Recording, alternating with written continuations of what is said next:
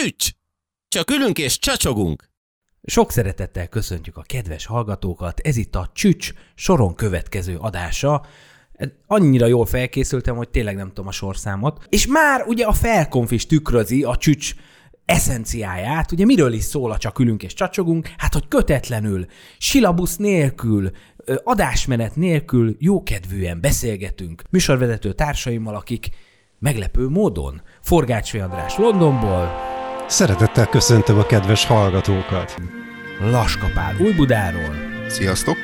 jó maga Mester Ákos pedig Óbudáról, és itt köszönném meg a helyszín támogatását. A Karnevál film engedett be, majd a recepción le kell adnom a kulcsot adás végén.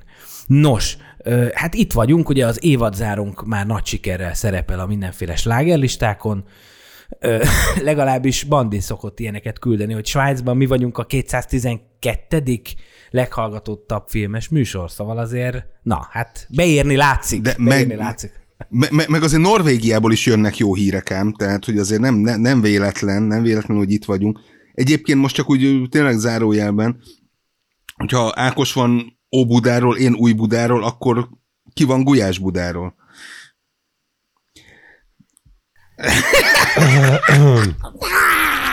Mo- Mondhatnám, hogy erre készültem, de nem, ez teljesen Igen, spontán már egyszer megénekeltük, hogy a, sajnos tök jó a hallgatottságunk, csak ugye van az a statisztika, hogy hány másodpercnél kapcsolják ki. És hát Ej, most basszus, így, így igen, sikerült igen. az elején. Ez. Jó, ez így, ó, elment. Jó, hát akkor majd... Igen, az olló. Bocsánat. Jó, én azt gondoltam, hogy ha már nincs tematika, meg nincs semmi kötelező, akkor kezdjünk azzal a friss hírrel, amit adás előtt küldtem át nektek, ami úgy gondolom, hogy ha bár van negatív oldala is, erről majd beszélhetünk, de praktikusság szempontjából meg mindenképpen pozitív hír, meg hát főleg, hogy magyar filmekről van szó. Ugye a Filmion elég sok 2020-2021-ben bemutatott filmet lehet online megtekinteni. Én úgy vettem ki a cikkből, hogy regisztráció nélkül, vagy e, bocsánat, előfizetés nélkül ezek ilyen egyszeri befizetéssel is megtekinthetők, és én ennek örülök, mert hát ez az év ez nem igazán a moziba járásról szól. Nyilván sok alkotó ugye moziba szánta a filmjét, de ez még mindig jobb, mint a, ami mondjuk évekkel ezelőtt történt, hogyha abban a hét napban nem nézed meg, amíg még műsoron tartják, akkor várhattál arra, hogy négy év múlva éjjel kettőkor mondjuk lemenjen valamelyik kereskedelmi csatornán, vagy ahol éppen. Úgyhogy lehet válogatni, és lehet filmeket nézni. Az, hogy ez szélesebb körben elérhetővé válik, ez mindenképpen pozitívum. Ö, ugye nem tudom, hogy mennyire volt ez tudatos, hogy mennyire nem. Ugye például a Netflix az egy erősen ö, bevásárolta magát mondjuk úgy az elmúlt másfél évben, ugye a magyar filmek forgalmazási jogaiból. Innentől kezdve valószínűleg akkor ez lesz, hogy, ö, hogy a mozi forgalmazás után gyakorlatilag egyből streamre mennek ezek a filmek. Valószínűleg, hogy a DVD forgalmazás mint, mint műfaj kiment, kiment így a divatból, hiszen nem hinném, hogy óriási profit lenne akár a DVD gyártás, akár az extra tartalom gyártása, hiszen hogyha valaki megnézte például így Filmión keresztül, vagy akár nem a Filmió révén, vagy hát köz, közbeiktatásával nem legális platformokon, akkor az miért venné meg mondjuk DVD-t? Hát meg elég arra gondolnunk, hogy esetleg, nem tudom én, betérve bármelyik benzinkútra, a nagy hollywoodi filmeket Blu-ray-en meg tudod venni 990 ér, benzinkúton, tehát ami nem arról híres, hogy olyan olcsók a dolgok, akkor nem, nem látom azt, hogy ez gyártási költségben, meg, meg terjesztésben megérné bármi, bárkinek kiadni DVD-n, úgyhogy én szerintem már tíz éve is megdorgáltam az ismerőseimet, akik,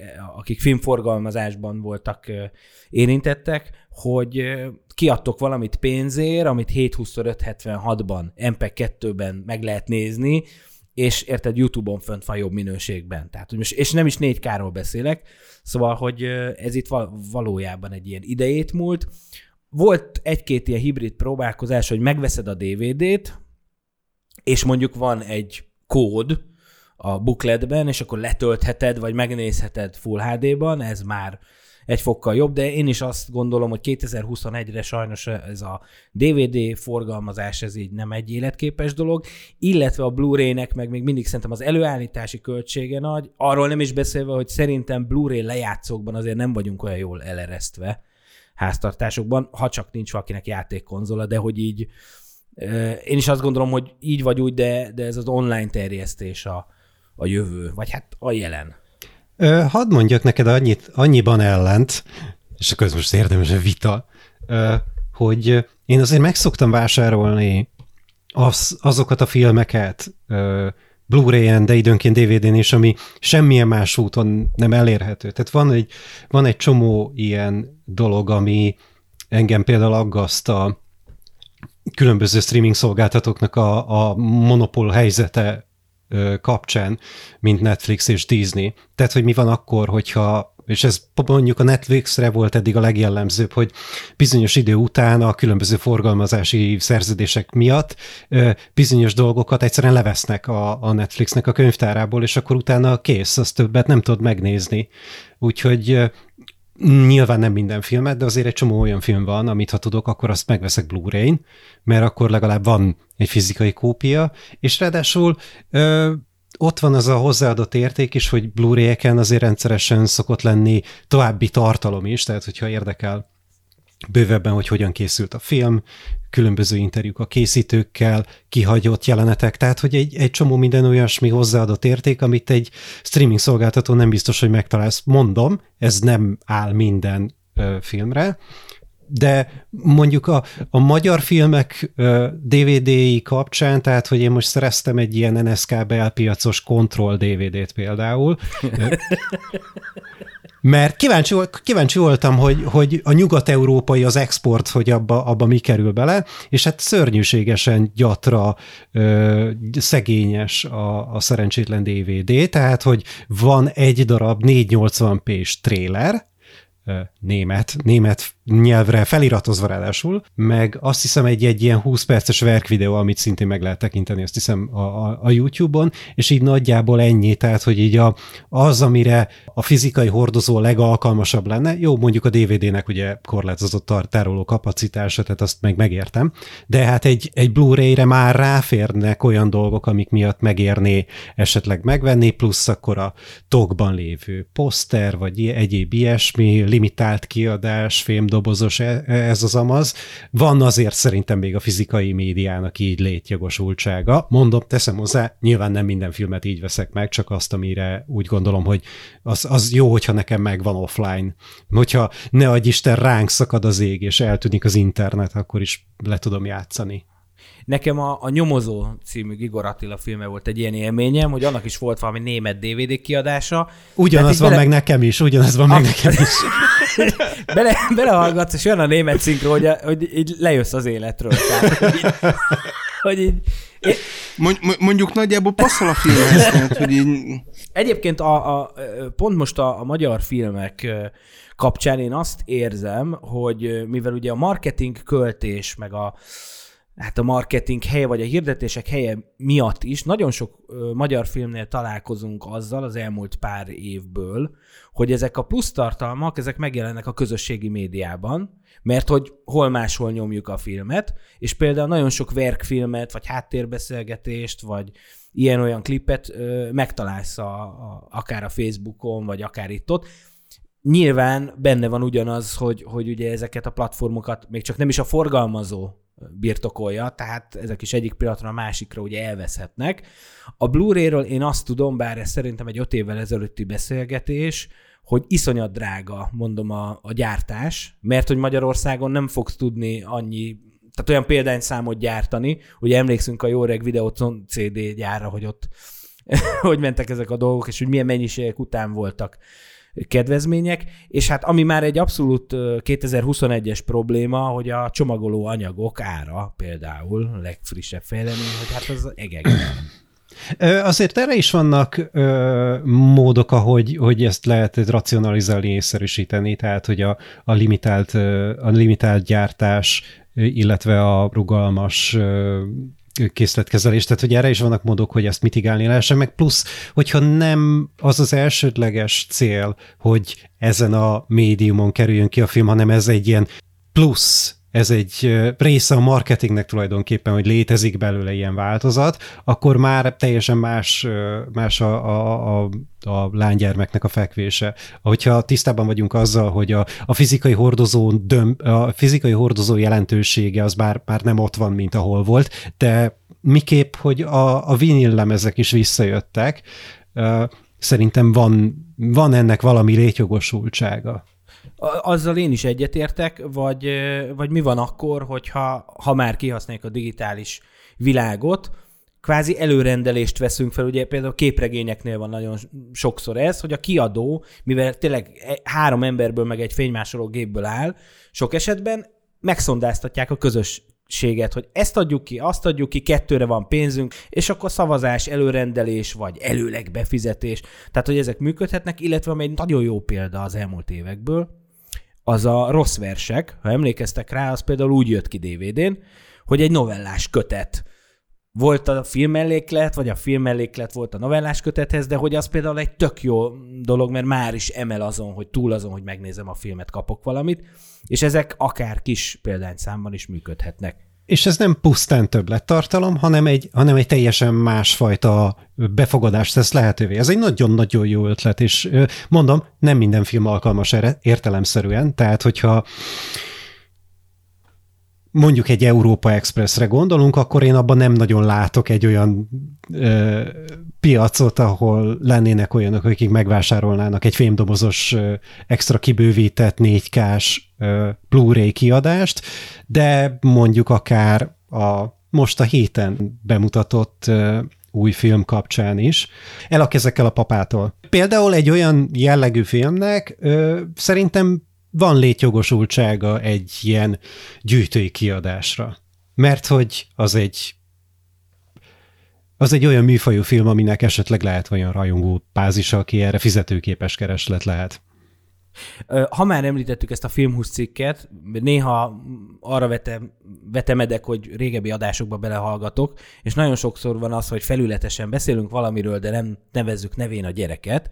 Tehát, hogy például meg tudjuk nézni Badi Csákos űrpiknikjét, vagy a Krasznaurkai Balázs első nagyjátékfilmjét, a Hasadékot, ugye, ami azt hiszem, hogy a, a cikkben is külön kiemelnek, hogy az új Enyedi Ildikó filmet, ugye a feleségem történetét, tehát, hogy itt tényleg arról van szó, hogy, hogy friss filmeket tudunk nézni, azon kívül, hogy ugye a Filmiónak van egy olyan könyvtára, ami jó minőségben ugye a régi filmekből mazsolázik, de ez, e, erről már beszéltünk egy korábbi adásunkban. Ennyit az aktualitásokról. Ami nekem még így eszembe jutott, hogy ha már csücsülünk, hogy nem azt mondom, hogy vonjunk mérleget, de hogy amennyire lehet, esetleg számoljunk be arról, hogy ki mit csinált idén, Ugye nagy szívfájdalmam, hogy... Szá- számoljunk el. Azt majd a könyvelőnek, Pali, azt most ne, ne hallgatok. Ja, jó, jó, jó, oké, oké, oké.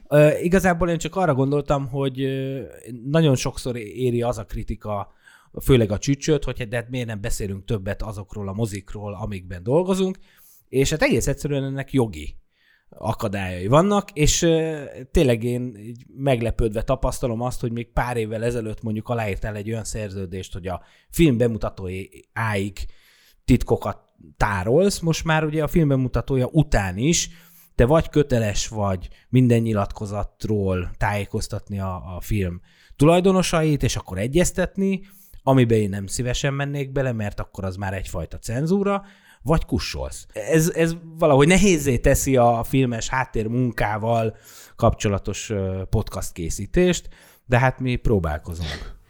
Főleg így a közösség, az sokszor, már sokszor megénekelt közösségi média elterjedése óta ezek a titoktartási nyilatkozatok egyre szigorodtak. Nekem a kedvencem, és ezt utána kellett néznem, hogy erről beszélhetek-e, például a Disneynek a titoktartási nyilatkozata az olyan, hogy régebben nem lehetett beszélni a projektről a készülés, a forgatás során, illetve nem lehetett beszélni róla a, a nem lehetett vele haknizni a médiába, tehát hogy ne, nem tudtál. Így például, hogy én voltam az ilyen-olyan filmben, engem interjúoljatok meg, tehát hogy ilyesmit nem lehetett. Most már olyan van, hogy semmit nem lehet, tehát hogy konkrétan ilyen nemzetbiztonsági titoknak számító, szolgálati titoknak számító ö, nyilatkozatot kell az embernek aláírni, ami ö, a, az idők végezetéig nem mondhatja el azt az ember, hogy pont, pont, pont. Ö, ami egyébként szerintem borzasztó nagy butaság az esetek legnagyobb részében, mert igazából, tehát hogyha végig gondolom a saját pályafutásomat, olyan igazán szaftos sztori, ami, ami skandalum lenne, egyáltalán nem is hallottam ö, ilyenekről, a, nem hogy láttam volna. Tehát, hogy, hogy amit én elmondhatnék bizonyos ö, nagy költségvetési hollywoodi produkciókról, annak, annak igazából van némi érdekesség része, de hogy egy, egyébként ez nem hatna negatívan sem a film készítőire, sem a stúdióra sem, de ez az ő dolguk, ezekkel már, a, hogy mondjam, a, a, a Lucasfilm megvásárlása óta egy kicsit hadakozik a Disney, hiszen a, a Csillagok háborújában feltűnő epizód szereplők például úgy egészítik ki a jövedelmüket, hogy különböző csillagok háborúja vagy civi találkozókon mennek el, tartanak előadásokat, írnak alá dolgokat, adnak autogramot pénzért, és hát ott, ott egy elég erős törést okozott az új trilógia, ami meglehetősen durva szinten fogja meg ezeknek az epizódistáknak a kezét, hiszen hát nem nagyon nyilatkozhatnak semmit a Disney engedélye nélkül, és a Disney pedig nem arról híres, hogy az ilyen magánakcióknak engedélyt adna. Lehet, hogy adna, de az már valószínűleg nem az a nyilatkozat, amit te úgy adnál. És nem, és nem pont azért, mert hogy te hogy te rosszat mondasz, csak valami mondjuk nem tetszik neki. Teljesen független tőled, tehát hogy itt most nem is feltétlenül arról van szó, hogy valami explicite lenne rossz, hanem, hanem valaki valahol a hivatali láncban úgy gondolja, hogy ez potenciálisan rossz fényt vethetne a cégre, innentől kezdve ők élnek azok, azzal a jogukkal, hogy téged köt a titoktartási szerződés. Ami szerintem szomorú, mert megfoszt minket egy csomó olyan potenciális információtól, és ezt a Han Solo film kapcsán szoktuk elég gyakran barát, ismerősökkel beszélni, hogy a Han Solo film elkészülésében biztos vagyok benne, hogy legalább egy kötetre való, tehát egy, egy nagyon jó könyv van annak a filmnek az elkészültében, hiszen hát híres módon ugye rendezőcsere következett be a forgatás közepén, át illetve nem a közepén, hanem néhány héttel a forgatás kezdete után, ugye az eredetileg kiszemelt rendezők azok máig nem tisztázott körülmények között lettek lecserélve Ron Howardra, tehát hogy például én nagyon szívesen olvasnám azt a könyvet, hogy mi történhetett vajon abban a filmben, mint ahogy élvezettel olvassuk a, a Easy Riders Raging Bulls című könyvet, ugye szintén ugye az új Hollywoodnak az aranykoráról, ami tele van uh, hajmeresztőbbnél hajmeresztőbb történetekkel a, ezekre a, ezekről a rendezőkről, akiket mi nagyon tisztelünk jelenleg. Jó, de hát azért legyünk őszinték, tehát, hogy azért a Disney-t, mint céget pozitív tekintetben szerintem az elmúlt öt évben senki nem említette. Tehát Hát meg tudjátok, bárki, ugye van ez az anekdóta, hogy elkezdesz dolgozni a Disneynél, mint bárki, ugye egyetlen egy szabály van, ne baszogasd az egeret. Tehát, hogy innen ez, ez, egy, ez egy olyan policy, amit bármilyen munkakörben, de úgy érdemes, igen, e, figyelembe ezt, venni. Ezt ugye elismételhetem, mert hogy ezt már több helyen már elmesélték ezt a történetet, hogy a, a Disney parkban dolgozók nevezték úgy a híresen nem túl jó munkakörülményeiről híres Disney World-öt, hogy Mauschwitz, amit aztán a vezetőség megtudott, és egy körlevélben Levédette tiltott... gyorsan. körlevélben, körlevélben közölte, hogy, hogy mától kezdve senki nem emlegetheti így a céget, úgyhogy rövid, rövid úton rátértek a Dakau elnevezésre. Fáj. Tehát, hogy, hogy, hogyha valami, én nem tudom, hogy ez a történet mit mond el a Disneyről, mint cégről, de hogy, hogy ezt, ezt hallottam. Mondjuk azt, hogy hű a mm, a, a hű az alapítójához. Igen, és az még egy nagyon érdekes történet egyébként ugye Walt Disney a 40-es években, Walt Disney és a szakszervezetek, tehát hogy ebben azért van egy, van egy ilyen nagyon erős el nem, soha el nem készülő film. illetve hát nem tudom, a Fox, hát a Foxnál már nem, de mondjuk a Paramunnál, tehát hogy ott, ott még talán el Vagy a Warnerről elnevezett testvéreknél, tehát hogy... Mi, a Warner és Warner. igen, Na jó. igen. Hát ami még viszonylag friss élmény, és beszélhetünk, pláne azért, mert egy olyan projekt, ahol hál' Istennek nem volt 25 oldal titoktartás, hogy én voltam naplóvezető egy kis játékfilmben, ami 56-os tematikájú, és 56 novemberében játszódik. Azzal keze, kellett szembesülni, hogy ez a forgassunk valami 56-os dolgot Budapesten, az már egyáltalán nem olyan egyszerű vagy könnyű, mint mondjuk 20 évvel ezelőtt. Hogyha emlékeztek még a, a Gosdúdvar feltámadás előtti időről, ugye ott hetente adták egymásnak a kilincset a Hallmark, meg mindenféle produkciók, mert valami második világháborús cuccot forgatnak. Például volt ez a Árpa Attila Adolf Hitler haverja, a Max, hogy, hogy, hogy tehát mindenféle filmet ott forgattak, és ugye egy idő után az már úgy megszűnt, de most jelentem alásan, hogy megszűnik ez a Szabó Istváni Budapest is. Mert hogy, mert hogy mindenhol az utcaképbe belog. Mo- most, hogy már működnek a villamosok, most már tényleg. Igen, nem, nem tolják a, az utasok. Én, igen. Én múltkor igen. láttam valami fotót, ugye én bizonyos, bizonyos egészségügyi okokból kifolyólag húzamosabb időt töltöttem el a Tömő utcai szemklinikán, és hát a Tömő utca is környéke, ugye ott a klinikák metro megálló mögött, az egy ilyen eklatáns példája volt, ugye, hogy ez a ülői út és környéke Hát a szlömösödés, nem, ne, nem annyira tótárpádi. Hát, igen, környék. igen, igen, igen. És mostanában láttam róla egy ilyen viszonylag friss fotót az elmúlt pár hétből, és valami elképesztő, hogy, hogy az a környéki teljesen eltűnt a, a föld színéről. Tehát, hogy a foghítelkek meg az ilyen teljesen elhagyatott ilyen egyszintes házak, amik ott voltak, ráadásul pont a, a, a, az emeletes lakótelepeknek így az árnyékában, mert ugye az ülőútnak a másik oldaláról van szó valami elképesztő, hogy, hogy teljesen eltűnt, és nem az van, hogy ó, van itt egy új ház, hanem hogy konkrétan nem találom, hogy hol vagyok, tehát, hogy nem tudom, hogy hol vagyok. Úgyhogy az, az valami félelmetes volt, igen. És hogy a, gyakorlatban az, hogy egy ilyen, hát ilyen körült környéki srácok egy ilyen gangos házból kifutnak az utcára, és akkor van egy, van egy-két belső-külső, ezt ilyen három városrészből lehetett össze ö, ollózni, mert hogy Kőbányán találtak egy olyan utcát, ahol még ilyen macskaköves a dolog, tehát hogy nem ez a modern ö, aszfalt van. Aztán ugye nyilván a nyolcadik kerületben még vannak ilyenek, de képzeljétek el, hogy már csak ilyen utca sarok, tehát nem lehet jobbra svenkelni, mert ott már van egy, vagy egy ilyen Ica butik van nagy fényreklámmal, vagy a kedves lakóközösség úgy döntött, hogy neonzöldre festik a 20. század elejé bérházat, és akkor az annyira nem. És akkor hát a, a, arról már nem is mondok semmit, ugye itt a, a tapasztaltabb kellékesek, meg berendezők ugye sziszentek, hogy hát mennyi helyen jön ki a, a parapet a, az ablakok alatt, és hát hogy az annyira még nem. De ez szerencsére ilyen álcahálóval, meg mindenféle éjjel rákosi molinokkal el, el lehet fedni. CGI. De, bocsánat, CGI természetesen. És hát ugye az volt még, ugye megjelent egy T-34-es, ami hát meg nyilván egy ilyen könnyített vázú dolog volt, tehát valószínűleg papírból volt a teteje, és így belenéztem kongott az ürességtől, szóval, hogy hát ez meg nyilván azért van, mert hogyha ide... Mert nem volt benne ide, senki. De, de, de, azt vezette valaki, de hogy hát, hogyha ide jönne egy tényleg olyan harckocsi, akkor hát nem tudom, szerintem újra kéne közművesíteni az utcát, mert azért annak van súlya.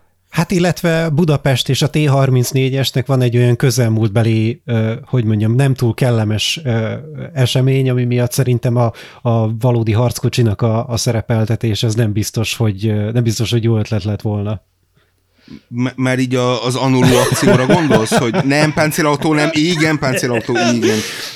Én nem tudtam egyébként, hogy 2006-ban akkor ott a kincs, ami nincs, a, a kincs, ami nincsnek a, a remake forog, de hát akkor ezek szerint van, van nekünk egy új anulunk. Tehát... Abszolút, tehát azért így Satú Ferdinánd meg, meg, megcsinálta azt, amit meg, hát... megkövetelt a haza, tehát hogy... Én azt nem értem, tehát hogy nagyon sok konspirációs teória van, ugye miért ferdült el a koronának kereszt, ki mit csinált a tévészékház ostrománál, de hogy hogy került akkumulátor abba a tankba, szóval az a mai napig egy ilyen talány. Na mindegy, talán majd feldolgozzák a filmesek. És akkor így az lesz benne, hogy beülnek a tankba, és akkor ott utána hogy elkezdik így a piros meg a kék drótot így összeérinteni, ami összeszikrázik, és akkor így hirtelen felbőg a motor. Igen, igen. Hát vannak ilyen érdekes dolgok. Egyébként a, aki hozta a forgatásra ezt a járművet, ja, és akkor ott is már így háromszor leugattak, hogy ez nem tank, hanem önjáró löveg, de nem, hanem nem tudom én milyen löveg, toronyház, magas. Szóval van ennek egy ilyen ö, megfelelő terminus technikusa, de hát terep ruhás volt az ember, és hát már is mondta, hogy nem tudom én a 80 valahanyas hadgyakorlaton, ők ugye úgy jöttek le a vagorról. Balaton 86 egyébként, ha kérdezed. Köszönöm szépen, hogy valami vagorról kellett ezeket a harci járműveket lehozni, és valami baráti országok ö, ö, hadgyakorlata volt, vagy legalábbis jöttek szovjetek is, és ők, őnekik is vagonon voltak a harckocsik, és hát látták, hogy ez egy fél nap volt a magyaroknak, hogy, hogy rámpát odahozni, akkor mindenféle ilyen terelőszemélyzetet, és ehhez képest a Misa fölugrott a, a harckocsin, és így leugratott a vagonról, tehát nem érdekelte, hogy ott beton van, meg hogy ezt majd újra kell. Szóval, hogy hát máshogy ment ez a Szovjetunióban, illetve a Michael Jackson videoklipről, ugye, amit Budapesten forgattak 91 talán? 91. Ö, nem, ez a 95-ös History 1-2 albumnak a promója, Na, promó videója igen. volt. Ez ugye 94 vége, amikor ugye a Friderikus Show-ban is szerepelt. Hát, olyan hülye vagyok, hát a 90-es években, hogyha bárki igen. Magyarországon volt, csak elő kell venni a Friderikus Show-nak az adásmenetét, mert akkor... Jó reggel! Hát, Na, no. És ott volt egy olyan, ott volt egy olyan, hogy a, a, a hősök terénél voltak föl sorakozva mindenféle harcjárművek, és akkor egyszer csak úgy gondolt az egyik kollega, hogy akkor ő most kitolat, de hát nem nagyon volt ott visszapillantó tükör, vagy nem érdekelt, és így elkezdte salátázni a zsigulikat egymás után, és a harmadik, harmadikat gyűrte maga alá, amikor odaért a gyártásvezető, hogy ezt most lehet, hogy abba kéne hagyni. De az is igaz, hogy ez pont az a produkció volt, aminek meg se a három zsiguli, mert szerintem annyi annyi áfás számlát az olajszőkítés során nem, nem állított ki még senki üzemanyagra, mint a, a klipnél, de hát ez egy másik de, te, te gyakorlatilag 20 millió dollárba került az a három perc, de, de, de kifizették. Te. Bocsánat, ki kell javítanom magamat, nem Balaton 86, hanem Barátság 86 volt a hadgyakorlatnak a neve, és a csehszlovák, szovjet és a magyar, magyar néphadsereg közös gyakorlata volt, igen. Nem Na, tudom, még Balatonra igen, igen. emlékeztem. Hát mert Balatonon szövődnek a barátság. Vagy, vagy, vagy, vagy a testvériség ö, gázvezeték már nem működött, vagy, vagy valami ilyesmi lehet a háttérben. A barátság 80 gyakorlat célja egyebek mellett a parancsnoki kar és a csapategységek együttműködésének fejlesztése, védelmi hadműveletek, illetve... A csehszlovákok meg a szovjetek között. Aha, igen. Nice. illetve, illetve, illetve ellentámadás közben, valamint a Varsói Szerződés hadseregei közötti internacionalista egység erősítése. Ezt írja a Népúj, Népújság 1986-ban. Igen, elő vagyok fizetve az Árkanumra, miért kérdezed? Hát egyébként nem, most volt az ugye, hogy a honvédelmi miniszter felsorolta a nagy magyar győzelmeket, és például a 68-as csehszlovák beavatkozást is ide sorolta, hogy az is egy győztes dolog. Hát ugye, ugye ki, ki győzött azon, tehát, hogy... Ezt ugye, ezt ugye kevert nem nagyon uh, ildomos felhozni, tehát, hogy... Igen, ez a... És emlékszel, hogy aha, Knédli milyen? Igen. Ígyunk rá egy kofolát. Azért, azért hírek, azért pletyák azért szólnak arról, hogy a, a műszaki alakulatok azért vissza, visszaérkeztek néhányrekesz kozellel, tehát hogy Hát, hát nyilván nem voltak üresek visszafelé azok a T-72-esek, tehát igen, az, igen, az, az, igen, az igen. semmi gond nincsen. Úgyhogy hát, hogy is hát, lehettek volna T-72-esek, hát ez egy, ilyen, ez egy ilyen sajátos... T-54 max. Ez egy ilyen sajátos KGST jelentételezés nélküli szállítmány volt, tehát hogy... Igen, igen, igen. Hát ugye a hadsereg, hogy mondja, egyrészt ugye a leves elterjedésében játszott jelentős szerepet, valamint hát a rekvirálások foganatosításában. Tehát... Önkéntes lakossági felajánlásból. Tehát, hogy... Igen, igen, igen. Az nagyon fontos, hogy önként, igen. Csak, csak a szívjóság, az, az működik mindenütt. Ö, ajánlom, vagy hát nem, nem is tudom, felvetném esetleg azt a forgatókönyvet, hogy esetleg filmekről is vagy ilyen filmes tematikáról. Tehát, hogy akkor itt szeretném, itt szeretném bejelenteni akkor a, az Angyalbőrben remékét, tehát hogy témánál maradjunk. Ugye, hát azt lehetne. Ugye, hogy most van az Zrínyi 26, vagy ne, nem tudom, hogy hogy hívják ezt a haderőfejlesztési programot, ami ugye néhány Az éve... az Zrínyi utca 26, az megint már. Elnézést kérek. Tehát, hogy szerintem itt az ideje, hogy a, a Honvédelmi Minisztérium szponzoráljon egy újabb televíziós sorozatot a, a, a, a magyar néphadsereg, akarom mondani a magyar honvédség belső életéről, úgyhogy Hát erre, erre csak azt tudom mondani, hogy God Györg like this. Ugye ő már szerintem bejelentkezett. Név és cím a szerkesztőségben. Tehát, abszolút, abszolút. Valószínű ugye Rabó, Rambó, Honvéd helyett így valószínűleg szilveszterkor játszódna a dolog, és akkor így, és így hát, meg lehetne oldani. És hát ugye, ha még élne drága jó kormánybiztos urunk, ugye Andy Vajna, akkor lehetett volna elhívni Sylvester Stallone-ét, illetve Arnold Schwarzeneggert egy cameo szerep erejéig, hiszen hiszen Sylvester Stallone visszatér a televízióba. Hát nézd, most ugye Mel Gibson nálunk forgat, tehát hogy ugye a John Wick kvázi spin-off, vagy prequel, prequel. sorozat ugye a, a, a hotelről, mert hát az egész John Wickből John Wicken és a kutyán kívül mi, mi érdekes van? Hát nyilván a, a hotel. hotel. És, és hát annak, annak ö, apropóján van ő, van ő nálunk, szóval akár, akár, akár ő, ő is. Most nem emlékszem pontosan, hogy Reni Harlem még Budapesten éle. Nem szerintem a szakítás az így meg, mm, hogy mondjam, megtorpedózta ezt a Pedig én micsoda álomcsapat lehetett volna, ugye Mel Gibson, Reni Harlan, Gyerekek, az egész csak egy vizerjegy kérdése, és bár, bármikor ez így... Meg mondjuk százezer dolláré, de per, per, per kop, tehát hogy... Apró pénz, apró pénz. Figyelj, hát végül is András Hámori is ugye itt dolgozik. Nem, nem lenne azért lehetetlen ezt a, nem tudom, egy milliárdot előteremteni, vagy más felet, amiben mondjuk ez kerülne. Helyben vagyunk, mert ugye ezzel a kis szubjektív 56-os élménnyel csak a, annak szerettem volna megágyazni, hogyha minden igaz... Jó, hogy ez egy ágy volt, bocsánat. Ez, ez Félreértettük. A, a pamlagon heverő igen, téma. Igen, most kezd hát érdekelni. Nem, hát gyerekek, ha minden igaz, ugye 2022 az maga a historizmus éve lesz magyar, a magyar filmgyártásban, mert hogy már szikráznak a kovács kalapácsok, és zörögnek a varrógépek, szóval, hogy annyi történelmi projektről hallok, meg, meg tudok, amik elméletileg elindulnak jövőre, aztán, hogy gyakorlatban elindulnak-e, az már nagy kérdés, ugye, mivel nem vagyunk érintettek a, a nagy hunyadi opuszban, igazából én csak azon kezdtem el gondolkodni, hogyha az tényleg elindul jövőre, és mondjuk gőzerővel forgatnak párhuzamosan mondjuk csak két szállat vagy hármat, akkor az annyira leterhelni a magyar filmgyártást, hogy a, a többi már bejelentett, vagy már elkezdett film, az nem tudom, hogy hogy fog elkép, elkészülni. Ugye itt tervben van egy 2023-ban bemutatandó, hát hívjuk Petőfilmnek, Ja, nem olyan már volt. Bocsánat, de hogy egy ilyen Petőfi tematikájú film. Petőfi 2023. Azt...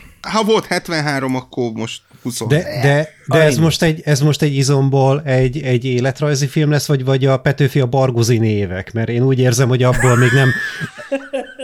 Hát mondjuk akkor már eléggé le volt fogyva. Tehát, hogy, amit Úgy érzem, láttam. hogy ebből a sztori vonalból még nem lett elég kiszedve. Hát tehát... Figyelj, leül egy kazán mellé, akkor mindjárt megvan. Tehát, hogy Na mindegy, és ugye a sorozatok, a, amik meg megint csak gyártási kapacitásban, meg időben.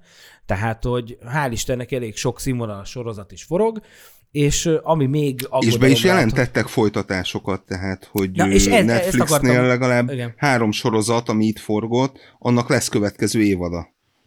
Igen, tehát, hogy vannak olyan már idéni 110 napot megélt sorozatok, amiket már prolongáltak májusig, és berendelték a következőt, és hát név, név meg produkció nélkül szerintem mondhatom, hogy azért létezik itt egy ilyen Covid nevű dolog, amivel meg kell küzdeni, és ezeknél a sorozatoknál bizony az is hátráltatja a munkát, vagy meghosszabbítja, hogy néhány színész mondjuk elkapja, és akkor vannak ezek a rövid napok, amikor kivonul a stáb, fölveszi az épület külsőt, meg fölveszi a, a dublőrrel azt, hogy fölmegy háttal a lépcsőn, kiadják az ebédszünetet, és utána nem folytatják a napot. Tehát, hogy igen, még ez is. Vagy, vagy, vagy csak tömegezés.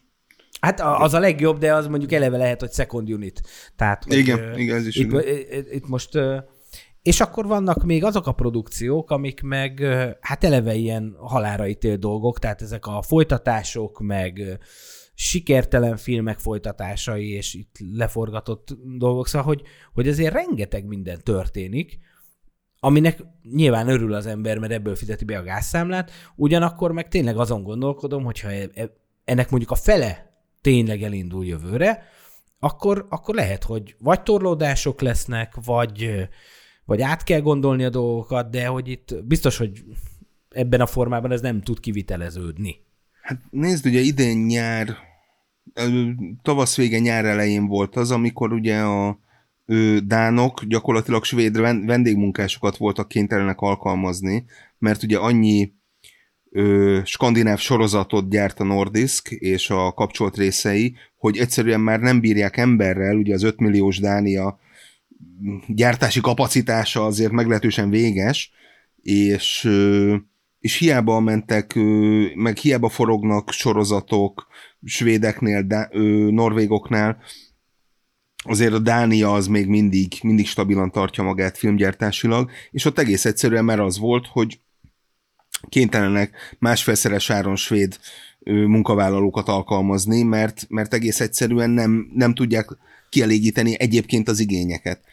És akkor itt mondanám, vagy ajánlanám azt a nyájas hallgatónak, hogy nyomjon egy pauze gombot a telefonján, vagy amin éppen hallgatja a podcastot, és azonnal nézze meg a Fergeteges Forgatás című filmnek a ide vonatkozó passzusait, hogy hogy lehet a munkaerő hiányt ö, ö, pótolni.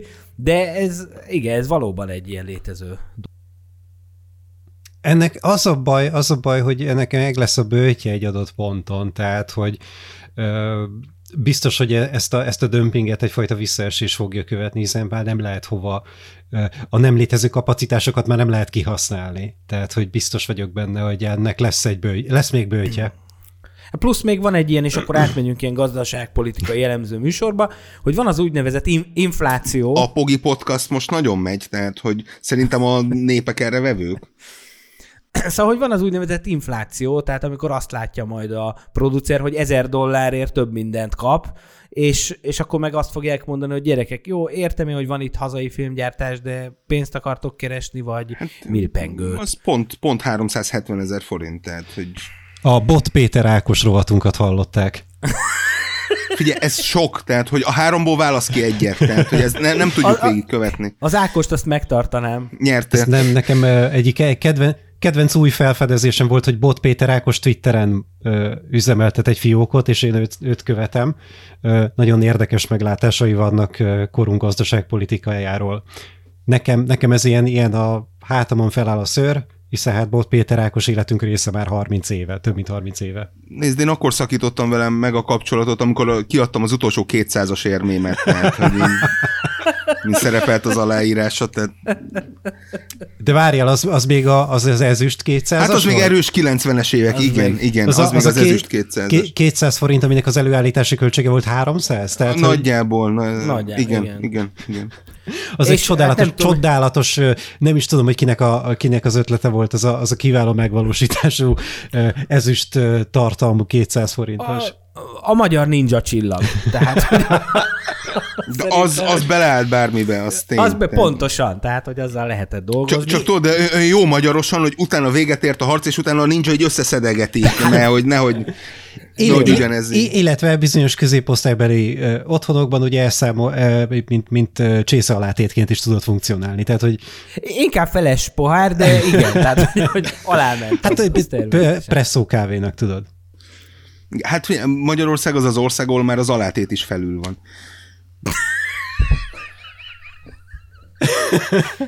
Most az a baj, hogy tudom, hogy utáltok ezért, de hogy próbálnám így visszarántani még a, a dolgot, hogy ez mégiscsak egy ilyen mozgóképekkel foglalkozó valami lenne. Jó, jó, jó csinálod egyébként, tehát gyakorlatilag te vagy a, a műsornak egy ilyen, az élő hogy mondjam, egy, egy, egy ilyen intelligens vezetés.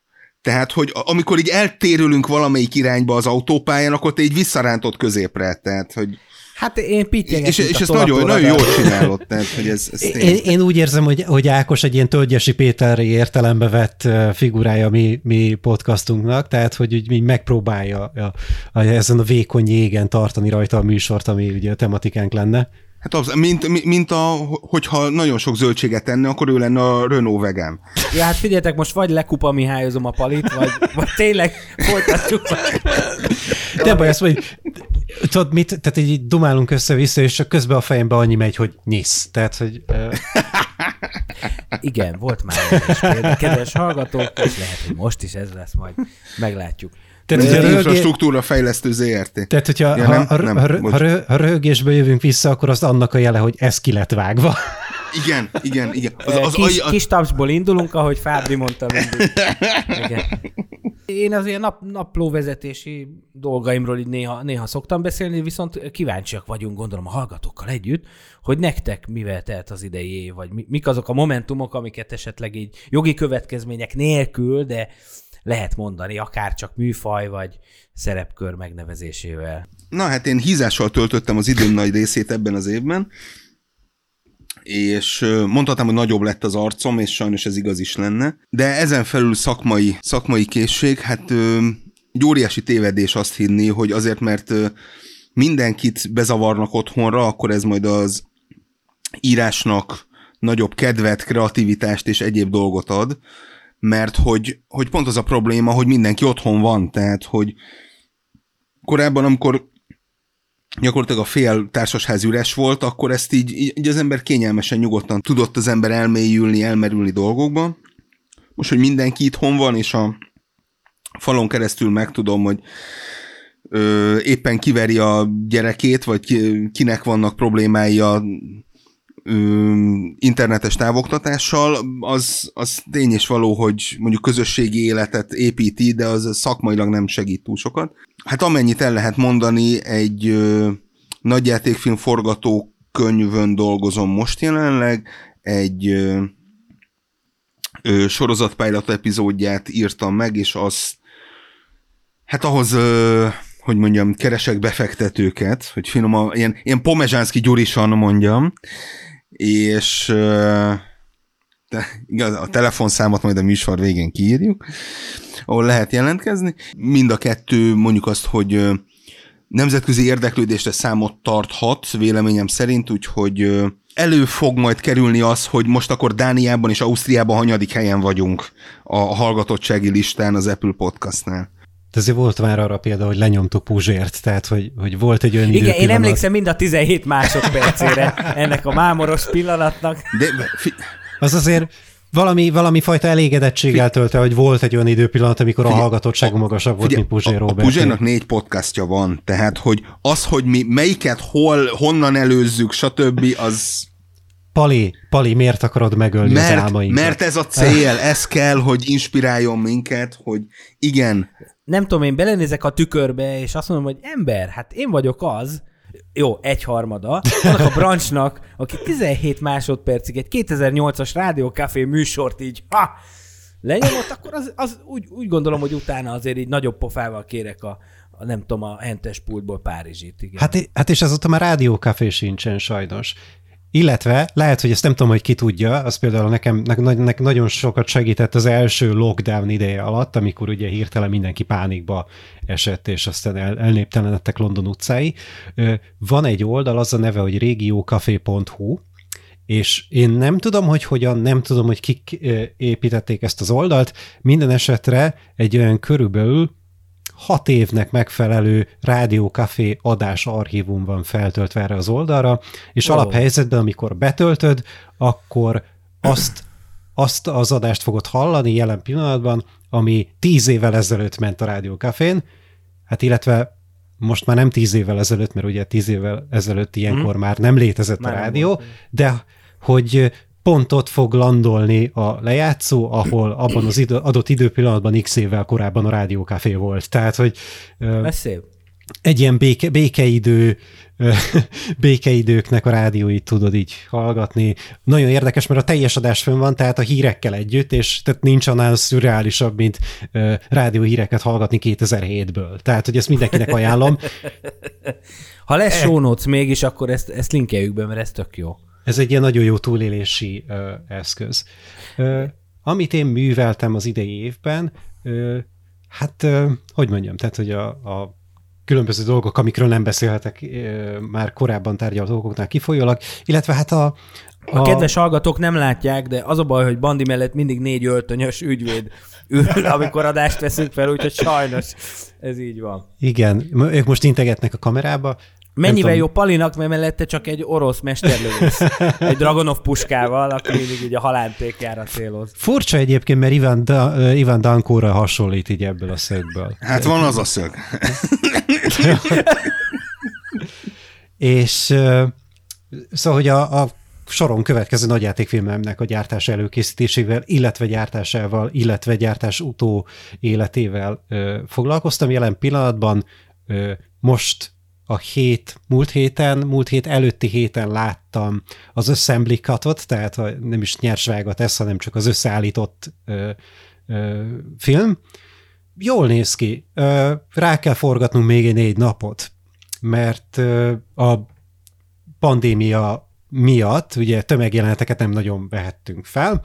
Ennek megfelelően ö, green screenben kellett a, a, a szereplőknek ugye mozogni, és hát most jön az a üdítő pillanat, amikor újra kell kreálnunk ezeket a jeleneteket, csak éppen a háttérnek, tehát akkor a háttérben, zöld háttér előtt megfelelő kameraszögben, megfelelő kamera magasságban fel kell vennünk ö, háttér elemeket, hogy ez meglegyen, illetve van egy jelenet, amit a, a produkció során egyszerűen nem tudtunk hova beilleszteni a gyártási menetbe, úgyhogy az egy pótfol, az egy fél nap nagyjából három beállítás, azt hiszem, de az majd, a, jö- az majd a jövő évnek a zenéje. Ezek ilyen apróságok, meg híradó inzertek, meg a, ami abszolút second unit dolog, amit még meg kell oldanunk. Közben gőzerővel készülnek ugye a digitálisan rekreált hátterek a különböző helyszínekhez, úgyhogy ezen dolgozunk erősen, illetve hát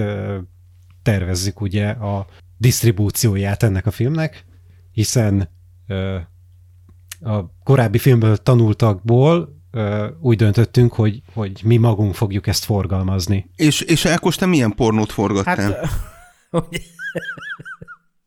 nem, gyerekek, még azt akartam mondani pont, hogy nincs ajánló a műsorban, de olyan szépen szerényen arról hallgattok, hogy azért ti részt vesztek még a Politika Tudományi Intézet második világháborúval, és hát a második világháborúval foglalkozó filmekről szóló sorozat, podcast. Jában. Hát nem is tudom, ez egy... Igen, de hogy ez egy ilyen, most már ötödik rész, vagy nem tudom, ez egy ilyen... Igen, igen, ez egy ilyen egész, ö, hát mondhatom, hogy egész évre szóló, de hát minden esetre fél évre mindenképpen szóló projekt.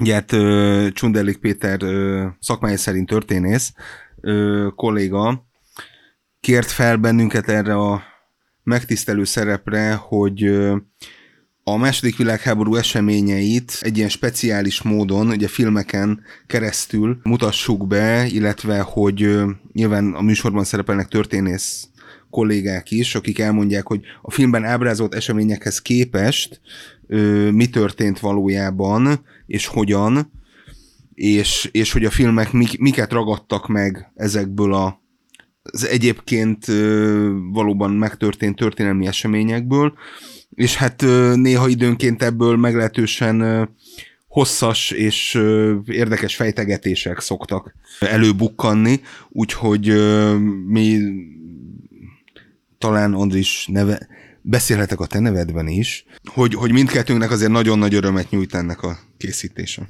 Hát illetve arról nem beszélve, hogy, hogy ez egy ilyen gyönyörű, szó, gyönyörű szép magyar szóval élve, gyönyörű szinergiája, ugye ez a, ez a podcast folyam a film történeti, film elméleti részek találkoznak a történet, történelem tudományjal, van akkor ebben egy kis emlékezett, emlékezett Politika. tan is, tehát emlékezett politika, ideológia, úgyhogy, úgyhogy ez egy ilyen nagyon, nagyon érdekes, és nem nagyon sok helyen láttam még erre kísérletet, erre a fajta, hú, hogy hívják ezt a Crossover műfaj? A különböző crossover műfaj, de hogy, hogy a különböző tudományi disziplinák közötti uh, fúzió, hogy, hogy ez még meg, meg tud, elő tud kerülni, és egy nagyon érdekes beszélgetések jönnek ki ebből. Nekem például a kedvenc adásom az pont az első adás volt talán, amikor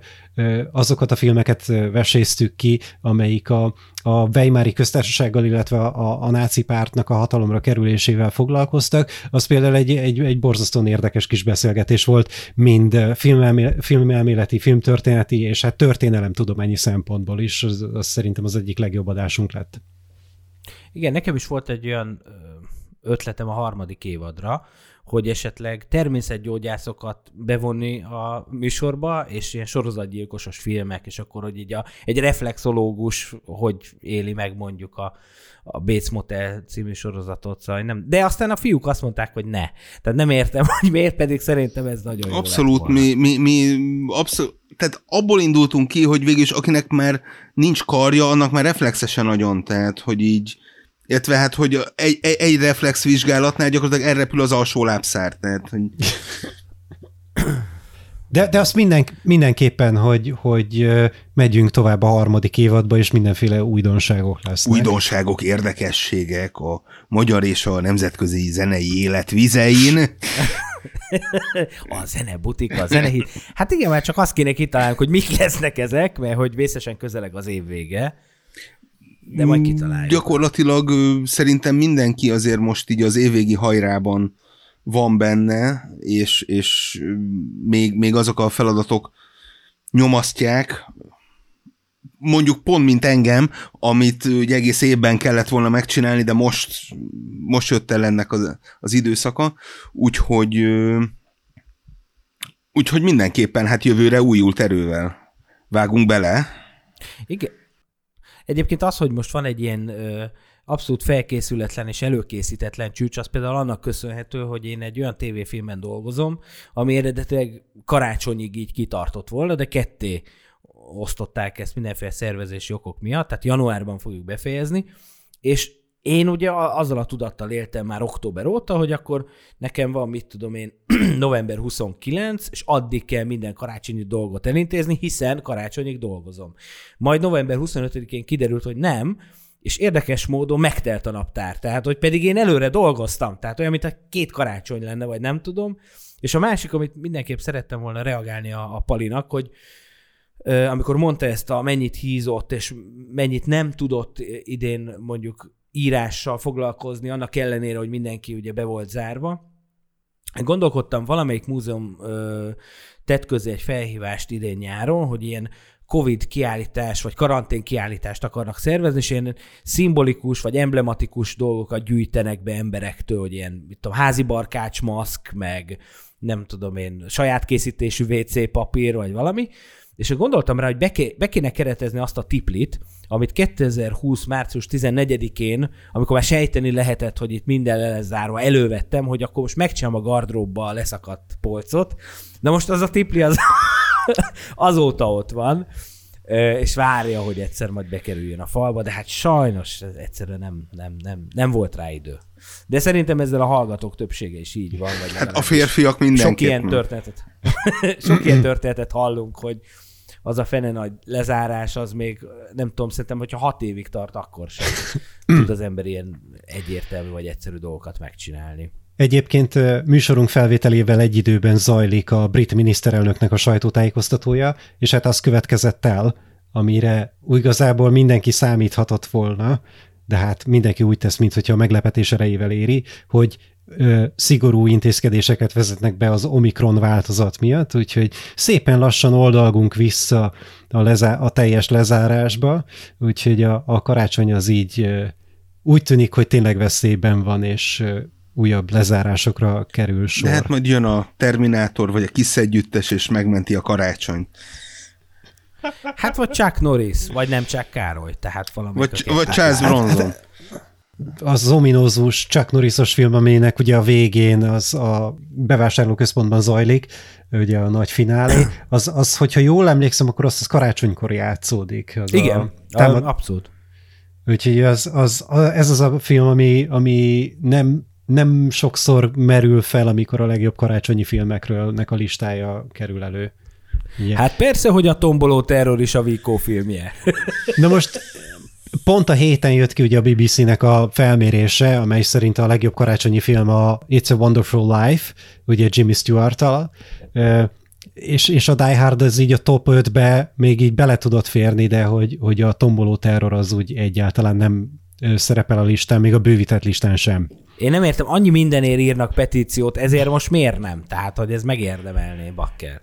Nem tudom, a némaság, tehát hogy a, a válasznak a hiánya a, a kérdéseimre, hogy a, a, a tomboló terror miért nem szerepel a listában, az, az mindennél többet elmond az angol száz kultúrkörnek az igénytelenségéről. Tehát, hogy... És az izraeli producerek gátlástalanságáról is. Egyébként, ha, ha valaki ilyen karácsonyi filmek kibeszélésére vágyik, és mondjuk nem olyan régóta hallgatja ezt a fantasztikus műsor folyamot, annak ajánljuk a tavalyi karácsüm specialt, ahol hát szerintem elmondtunk mindent, amit a fényünnepről el. Talán még annál többet ez egy is. Ilyen, ez egy nagyon érdekes, ez egy nagyon érdekes műfaj, ugye a karácsonyi epizód, amikről már a karácsonyi epizódban is megemlékeztünk ugye tavaly, hogy, hogy miért van az, hogy, hogy minden évben újat kell csinálni. Tehát, hogy miért van az, hogy ö, nincs egy darab definitív, egy jól meghatározott karácsonyi valami, és akkor utána minden évben újra el kell játszanunk ezt a kis játékot, hogy vajon karácsonyi filme a Die Hard, és akkor jönnek a pro és kontra érvek. Ez így van. Ákos, nem akarsz ehhez még hozzátenni valamit, vagy túlságosan elmerültél? Nem, vált, nem akarok hülyességet mondani, hogy az, az új karácsonyi sláger. Mert a tavalyi évnek a karácsonyi slágere ugye bizonyos belpolitikai okokból kifolyólag az Asian Dub Foundationnek a Coming Over Here című száma volt, ami egy nagyon jó szám, mindenkinek ajánlom. Mi az idei? Nem tudom, én tavaly a Very Ferry Christmas-t hallgattam, tehát hogyha ez így... Igen? Ezzel szemben idén... A Elton John most jött ki, ugye egy Nem, El- Elton John nagyon korán kijött a szekrényből, tehát hogy ő azért így... Ja, nem, ja, ja, ja. Nem hallott, Ez nem a vörös hallottam, gyerekkel. Igen. Ne, nem hallottam még a számot, de, de már láttam, láttam én, sajnos, hírét, hogy... én sajnos láttam, hallottam, és így gondoltam, hát nem, nem igaz, hogy 2021-ben nincs valami faszakarácsonyi sláger, és akkor láttam, hogy Nora Jones hét nappal ezelőtt, vagy nem tudom, föltöltött valamit. Hát Nora Jonesnak tök jó hangja van, és hát érted, búgó hangon karácsonyról énekelni, de körülbelül a hajtás-pajtás reklámfilm, mert hogy New Yorkban biciklizik, érted? Nem tud biciklizni, tehát jobbra-balra. Azt sem? Nem, nem, a gyerekek, az, jó, ez nem egy zenei műsor. Jó, hát Nora Jonesnak esetre... utolsó slágere tíz éve volt? Igen, egészen igaz, pontosan tíz éve. lenne? Alig ha. leromboljátok egyszerűen. Mint Ezért vagyunk, igen. jön neki a, igen, a kettőből kettő szar slágerbe egy bele, ütköztem, és akkor úgy voltam vele, hogy hát nem tudom, akkor berakok valamit Fenyő Miklós. Le- legyen egy jó már Carey, az, az, úgyis ilyenkor kerül elő mindig. Hát meg van ez a játék, ez a Vemegedon, ugye a, a Last christmas és hát én elvéreztem, ugye van egy ilyen, hogy mikor nem ér, és mikor ér a játék, és azon vettem magam, hogy, hogy valahol éppen vásároltam bar, barkácsáruházban, és nem szólt, és elkezdtem magamtól dúdolni, és akkor hát diszkvalifikáltam magam a játékból. Úgyhogy ez történt velem. Hát és ugye pont 2019 karácsonyán jött ki a Last Christmas című film, ugye, ami a... Én abban, most lehet, hogy megszegek ezzel titoktartást, én dolgoztam abban a filmben, valamilyen kifürkészhetetlen oknál fogva egy, egy a, a nyitó jelenet az egy ilyen pravoszláv templomban játszódik, gondolom a volt Jugoszlávia területén a 80-as években, ugye a főszereplő ugye az még kisgyerek, és nem hazudok, a pravoszláv templomban volt öt lengyel, három román, én, tehát hogy így körülbelül így nézett ki a statisztéria, tehát hogyha végignézed azon a filmen, azt hiszem egy, egy darab olyan, olyan illető volt, aki a, vol, a volt Jugoszlávia területéről származott, de hát szerintem ő is, ő is ilyen 2000-es évek elején érkezhetett, tehát hogy így ez a, ez a kötődés az egészhez, az, nagyon vicces volt. Az a baj, Bandi, van ez a running gag, ugye, hogy ez sok mindent megmagyaráz. Most tényleg így nem akarok, nem akarok konteozni, de az meg 2019-ben a Bandi benne van a Last Christmas című filmben, és tényleg az volt az utolsó karácsony. Hát köszönjük szépen az emberiség nevében van. De hát, de hát várjál, tehát az, az, az a forgatás az 2018-ban volt ráadásul, tehát hogy emlékeim ezt nem szerint lehet 18, szépíteni. 18 nyarán forgattuk, és ugye 19-ben jött ki a film. Tehát, hogy Hát de a filmlexikonban is mindig az a dátum szerepel, érted, amikor kijött. A nagyobb probléma az az, hogy lassan, tehát érted, harmadik évad, és egy önnön farkába harapó kígyó lesz ez az egész műsorfolyam, mert miért is, miért is jött ez létre? Hát lesz egy kis karantén, és elkezdünk beszélgetni, addig, amíg nem jönnek az új filmek, amiket mind a hárman meg tudunk nézni, és beszélgetünk, és átmentünk egy ilyen boomer nyugdíjba, hogy egyszer nosztalgiázunk a, a kacsamesék a, a, a top Ákos, tízében. Ákos, javaslok valamit, ami ez, ezt egy huszárvágással szüntetné meg, Vérhigító. Nem. illetve erősíteni, mert én még nem tudom, hogy ez most, most jó dolog vagy rossz dolog, de hogy ugye december 21-én érkezik az új Matrix film, és én nem tudom, hogy sírjak vagy nevessek, hiszen Én láttam a trélert. láttam a én láttam a, a plakátjaim, már kim vannak a, a megállókban, és így körülbelül úgy néz ki az egész, mint amikor a visszajövőbe második részébe ki- kijön a, a cápa 33. Tehát, hogy ez egy kamu plakát, ez, ez valaki kitalálta, ez egy, ez egy nem létező folytatás, ez egy vicc. És nem, ez egy létező film, ami december 21-én kerül a mozikba. Nekem az a tiszteletteljes javaslatom, hogy amennyiben, nem tudom, magyarországi bemutató az ki van-e tűzve, de az HBO Maxon elérhető szintén. Nézzük Maxot meg, megnézzük. nézzük meg, nézzük meg ezt a filmet, és akkor, akkor egyszerre nosztalgiázhatunk, és beszélhetünk új filmről. Jó, legyen így. Én ugye elvből az ilyen blockbusterek, meg remékek, meg rebootoknak nem nézem meg a trailerét, engem lepjen meg, vegyen meg a moziban, ami hülyeség, hiszen én már megvettem a mozi egyet, tehát. De, de hogy a matrix kapcsolatban olvastam valami olyan okfejtést, hogy nem tudott több pozitívumot felhozni a, a cikkírója, hogy várjuk a új Matrixot, mert hogy igaz, hogy nem a Don Davis fogja a zenét szolgáltatni, de hát a Tom Tickwer, bazd meg, hát benne lesz a zenében, ő csinálja a zenét. Szóval azért ez már elég ilyen nyakatekert dolog, hogy akkor most ez a pozitívum, ennek örüljünk. Tehát Meg hát azért őt nem, nem zeneszerzőként szeretjük. Igen. ezt Igen. szeretjük zeneszerzőként is egyébként. De. Igaz, hogy ez már egy ilyen szűkebb réteg. Igen. Gyerekek, a Várés Saraband már csődbe ment volna. Ja, csődbe ment. Na mindegy.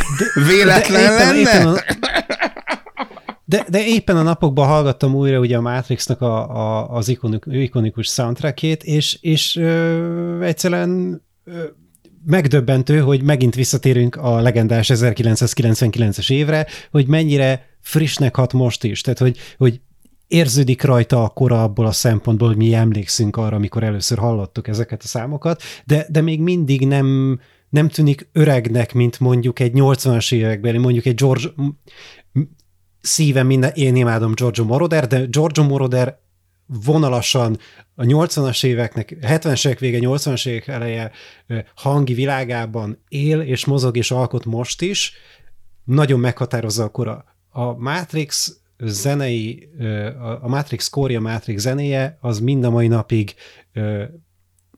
egyedinek hat.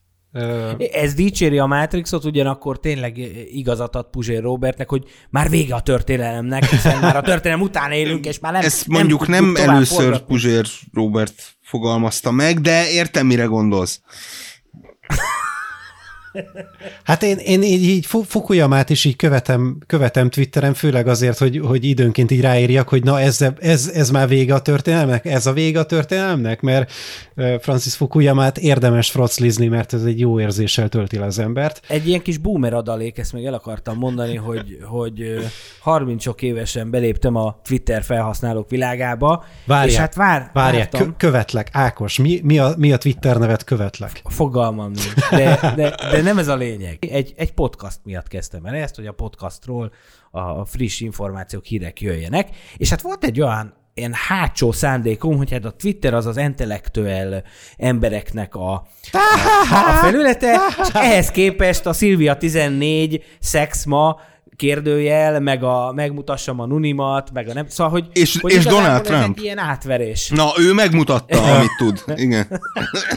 Ákost, Ákost, Ákos, te melyik vagy, mert, mert van rengeteg Ötös, mesterákol. állítólag Mester Ákos öt, vagy Ákos Mester. Ákos- ja, ezt most Ákos- bemondtam adásba. Majd vág ki, de én most követlek. Én, de nincsenek posztjaim, tehát semmi. Nem baj, majd lesz. Hát ezek után már biztos.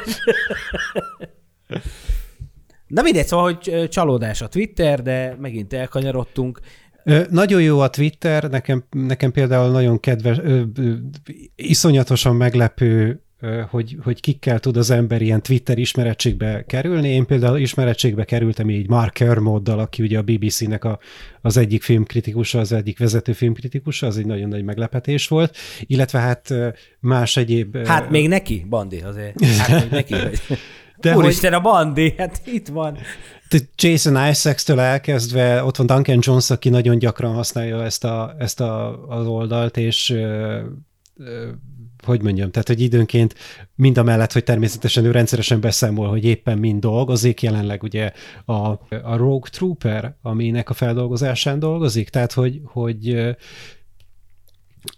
mindig dolgozik valami érdekesen, és hát hogy ugye David Bowie-nak ugye a fia, echt, echte, echte angol, de ugye hát ugye Kaliforniában lakik, és nagyon furcsa, nagyon érdekes látni, hogy, hogy ő ö, mennyire ragaszkodik bizonyos kvázi otthoni dolgokhoz. De meglehetősen aktív szerepet vállal egyébként a, a, a brit belpolitikával kapcsolatos véleményeinek hangoztatásával is, úgyhogy, úgyhogy az is nagyon érdekes, hogy, hogy éppen, éppen mit gondol a jelenlegi kormányról. Úgyhogy van- vannak ilyen, a Twitternek is vannak nagyon-nagyon jó, illetve nagyon-nagyon rossz helyei is, tehát hogy Valószínűleg magasak voltak az elvárásaim, tehát hogy így egy Facebook után, vagy nem tudom. Nekem az a meglátásom, hogy, hogy ha az ember megfelelően kúrálja, a, hogy kit követ, hogy milyen folyamokat követ, akkor, akkor ez lehet egy nagyon jó élmény is, csak hát ezt ki kell tapasztalni. Steven A. de is egyébként fönn van a Twitteren egy pár éve már, és, és ő vele is lehet nagyon jókat értekezni, tehát hogy nekem mind a mai napig egy nagy élményem, amikor én egy nagyon rövidebb, rövid eszmecserét tudtam vele folytatni egy pár évvel ezelőtt itt Twitteren, úgyhogy bizonyos szinten ez le tudja bontani azokat a fajta korlátokat, amik akár így fizikálisan vagy, vagy státuszból kifolyólag léteznek, úgyhogy ér, érdemes vele próbálkozni azért. Ha már filmes podcast vagyunk, és sokat beszéltünk itt a szovjet csehszlovák hadgyakorlatról, meg a Twitter felhasználásról, emelje már ki mindenki egy-egy filmet, akár többet, de ami úgy 2021-ben talált rá, látta, ajánlja, vagy hatott rá. Mert hogy ez mégiscsak évvége van, nem megyünk át ilyen divány.hu, meg Velvet, de azért mégis valami bulvárost adjunk már a népnek. Azt hittem, ez jobb. Bulváros. Hát most... ebbe- Hát nézd azért, ez így nem, nem feltétlenül egyszerű, és ez tulajdonképpen a Covid-nak is köszönhető, hogy, hogy azért a sorozatok, azok így erőteljesen bejöttek a képbe. Ez részben ugye a mozitól is elveszi a helyet, úgymond, másrészt meg az embernek egész egyszerűen ugye a moziba járási szokásai is erőteljesen megváltoztak. Jó, Pali, te mondhatsz rajzfilmet is.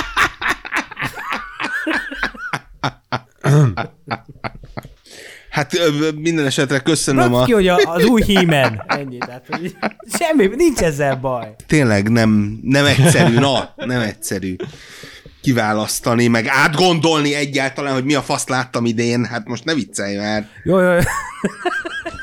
Az a baj, hogy, az a baj, hogy ez az egész kizárok, bezárok, lezárok, felzárok ö, ö, nyavaja ugye, ugye 2020-szal kezdődött el, teljesen így egybe mosta mindazt, ami így az elmúlt két évben történt. Tehát ö, nem emlékeztem rá, hogy mikor láttam a természetes fényt például. Tehát, hogy, hogy a természetes fény, az én meg voltam róla győződve, hogy az 2020-as film, és nem idei. Olyan alkotást így az idei évben, ami, ami úgy ö, igazán elvette volna, a, ami így igazán kiemelkedne. Láttam moziban a, a Bond filmet, aminek most nem is jut eszembe a címe, és, No Time to Die. és ez mindennél többet elmond erről a filmről, tehát hogy, hogy Még okay. meghalni sincs idejük. Tehát, Tehát, hogy, hogy oké, okay, megvolt, tehát, hogy nem, nem az volt az élményem, mint a, a kvantum csendjével, hogy a kvantum csendje borzasztó, az egy nagyon rosszul megcsinált film. A, a, a Nincs idő meghalni, az egy gondosan elkészített film, aminek nem még most sem nagyon látom az értelmét. Tehát, hogy így próbálom keresni, hogy ez most, ez most mi volt. És hogyha belehallgat az ember a korunk egyik legfoglalkoztatottabb zeneszerzőjének, Hans Zimmernek a Bondhoz írott zenéjéhez, ami bármelyik másik filmzeneszerzőnek egy karrier megkoronázása lehetne, azon gondolkodom, hogy miért van az, hogy ezek a David Arnoldnak a témái, miért van az, hogy ezek a John Barrynek az eredeti témái a, az ő felsége titkosszolgálatából, és hogy úgy egyébként az a Hans Zimmer ebben a szkórban, hogy vannak benne részfúvósok. Tehát, hogy így ennyi, egy, egy, egy olyan Zimmer Ö, meets Wagner. fantáziátlan, szegényes, de a feladatát tökéletesen ellátó ö, zene van benne, hogy nincsen vele semmi gond, de nincsen benne semmi kiemelkedő, és valahogy így vagyok az egész évvel. Mondom, a természetes fény például, amit idén láttam a magyar, magyar film felhozatalból, messze a legjobb magyar film, de de az a probléma, hogy, hogy én ebben a műfajban, ebben a történetmesélési, illetve ezzel a vizuális világgal, ami a filmmel rendelkezik, én ebben a műfajban láttam emlékezetesebbet, láttam maradandóbbat. Én annyira nem vagyok meggyőződve arról, hogy ez a fajta nem színészt választok a főszerepre dolog minden esetben úgy tud működni, ahogy ezt a, az alkotók szándéka diktálja. Szóval érted? Tehát, hogy ha nem lett volna világjárvány, akkor valószínűleg most panaszkodhatnánk arra, hogy ez egy szegény év volt, de én azért hozzáteszem, hogy így is úgy is hat a, a, a filmgyártásra, a be, mi befogadásunkra, stb. Úgyhogy ezért nem tudok igazából érdemben panaszkodni sem. Semmilyen. meg, meg valójában én egy csomó dolgot nem láttam, tehát, hogy nem láttam a House of Gucci-t, nem láttam a Richard királyt, nem láttam a ö, Peter Jacksonnak a Beatles ö, dokumentumfilmjét, ami, ami elvileg, ö, hogy mondjam, alkalmas lenne arra, hogy mondjuk így a jobb, vagy a, vagy a még jobb filmek között ö, szerepeljen a, a, az új álmodóvárt nem láttam. Ami nyilván majd, amikor így otthon leszek, és lesz egy ilyen két hét mm, te, teljes egészében, hogy akkor azt csinálok, amit akarok, akkor majd ezeket nyilván pótolom, de, de, de hogy Hát a Beatles film az, az rajta van De a hogy- listámon, hogy majd akkor karácsonykor De hogy megnézzük. egész egyszerűen ezek, ezek nem voltak meg, és amit megláttam, mondjuk a Zack Snyder vágatot, az meg így, hát hogy mondjam, Zack Snyder vágatára eddig sem voltam különösebben kíváncsi, de ezek után aztán pláne. Mármint ami így a derék fölött egy ilyen köműves dekoltásként van. Hát akkor úgy néz ki, hogy én előnyt tudok kovácsolni a hátrányomból, mert hogy hát visszatérő sirámom, ugye, hogy kisgyerekes apukaként, bla bla bla, kevés filmet tudok megnézni, és akkor lehet, hogy ennek köszönhető, mert tényleg a elmúlt évekhez képest nagyon-nagyon kevés filmet láthattam, vagy nézhettem, vagy sok van még nekem is a listámon, de én egészen biztosan ki tudok emelni kettőt, és nem biztos, hogy a legjobb film tekintetében, de amik ugye a legnagyobb hatást gyakorolták rám.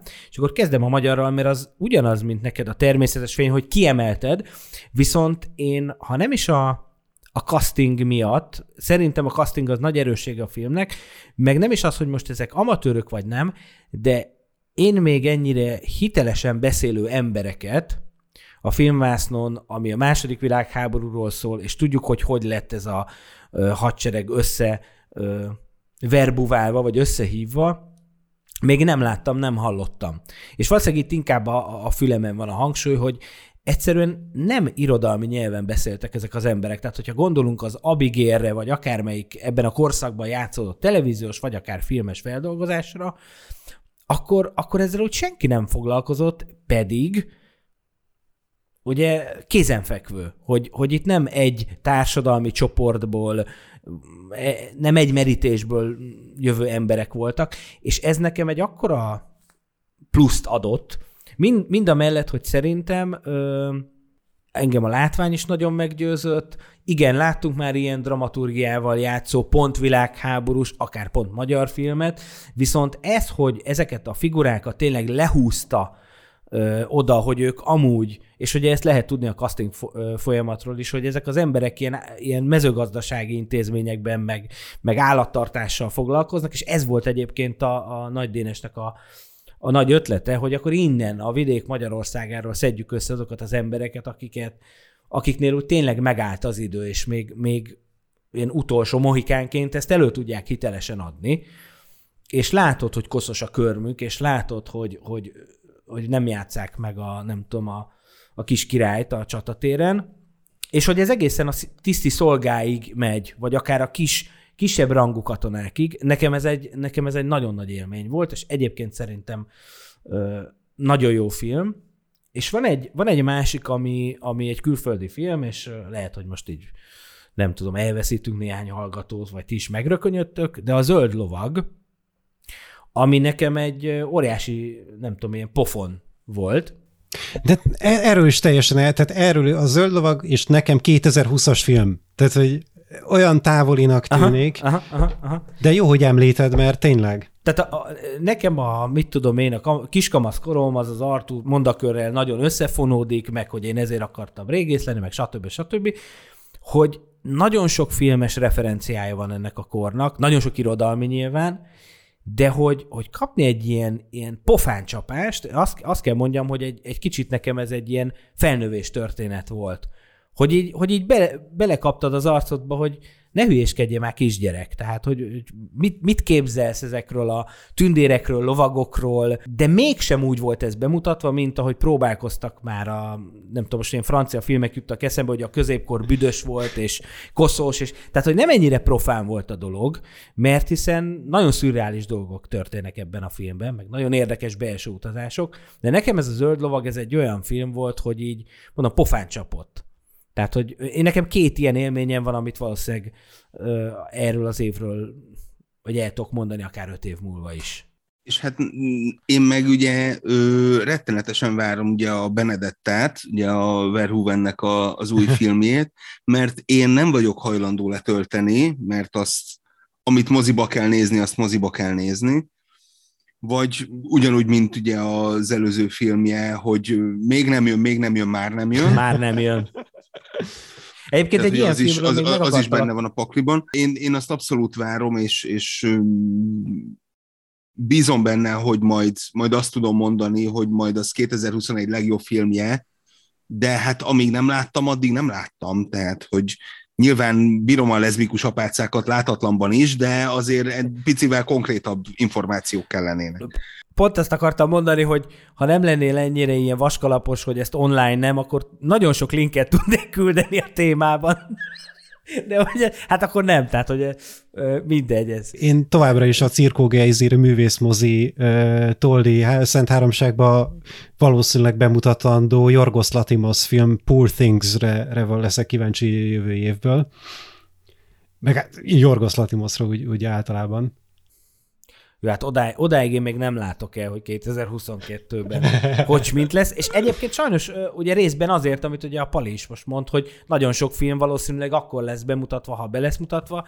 És egyébként én így jártam a, a Ridley Scottnak a nem a Gucci, hanem a másik film. Párbaj. Akar, a utolsó. Utolsó párbaj. Igen? Bocsánat, hogy... mert a, mert a a Duelist ugye az első film, és az első, ez, igen. ez meg az utolsó párbaj. Ne, ne, ilyet nem mondjunk, mert különben elküld minket a fenébe a direktor, mint egy nemrég kikerült ugye videófelvételen, ezt látjuk ahol egy műértő újságíró éppen dicsérte a filmét, csak hát nem, nem úgy jött össze a, a dolog. Minden esetre én úgy voltam ezzel a filmmel, hogy természetesen ez is fel van írva a, egyébként évvégén nagyon dömpingszerűen minden hétre jutó magyar ö, filmekkel együtt, és mondom, majd megnézem. Na most gyerekek, ezt a filmet, ezt úgy levették mozi műsorról, hogy szerintem egy hetet, ha, ha, ha volt moziban. Um, megint, ne, megint csak nem tudok más hibáztatni, mint, mint, mint a stúdiót, tehát, illetve hát a disztribútort, ugye, tehát, hogy um, nagyon rosszkor sikerült ennek a filmnek kijönni a moziban. És hát lehet, hogy lesz egy olyan per, hogy Ridley Scott kontra Ridley Scott, mert hogy egyszerűen kioltja egymást a két film időben, nem? Tehát, hogy kb.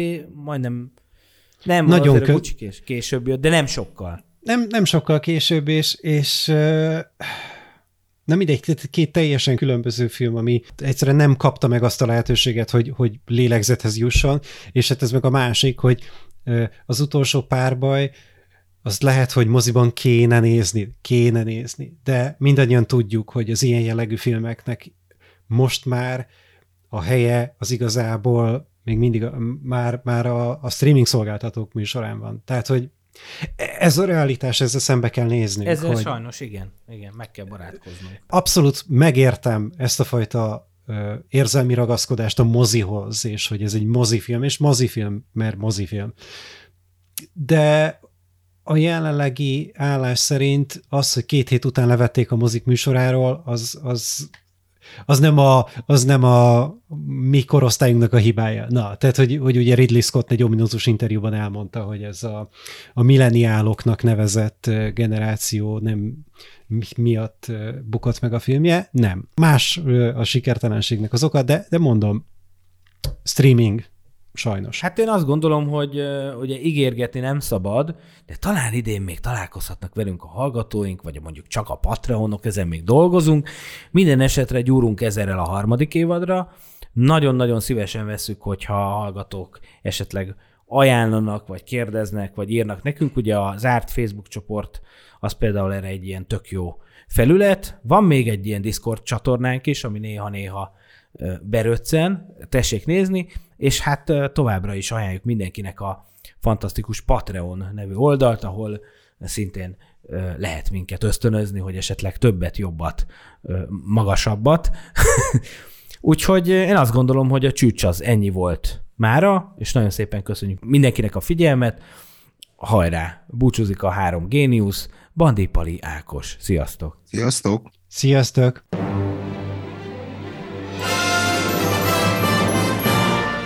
Ennyi, köszönjük mindenkinek, további jó szórakozást, sziasztok!